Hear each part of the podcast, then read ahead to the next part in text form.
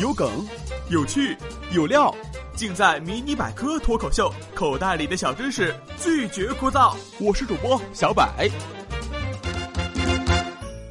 告诉大家一个消灭蚊子的方法：当蚊子要吸血时，先憋一口气，然后猛然全身用力，加速血液循环，用血管里的垃圾呛死它。哎呀妈呀！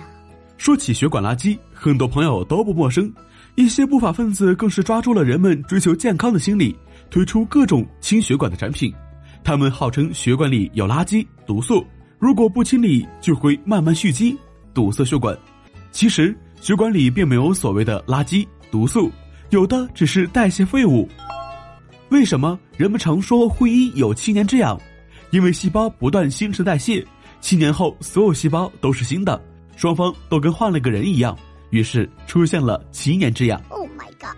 代谢废物是细胞在新陈代谢时产生的自然产物，正常情况下会随着血液运输到特定器官，最终排出体外，并不会对身体造成任何伤害。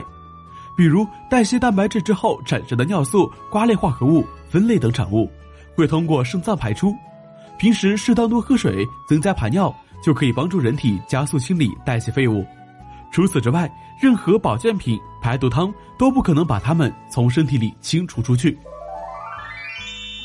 俗话说：“人过三十五就怕血管堵。”代谢废物到底会不会堵塞血管呢？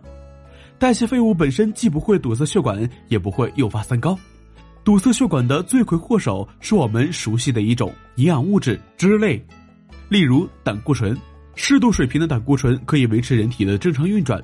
但如果人体内的胆固醇水平长期较高的话，就容易引起动脉血管粥样斑块。我妈叫我不要熬夜，因为晚上十一点到凌晨一点是肝脏排毒的时间。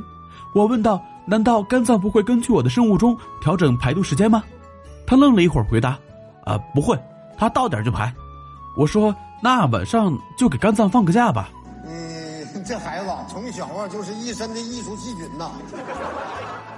人体真的不需要特别排毒，对于健康的人来说，人体本身就具有强大的排毒能力，强大到让我们感觉不到垃圾的存在。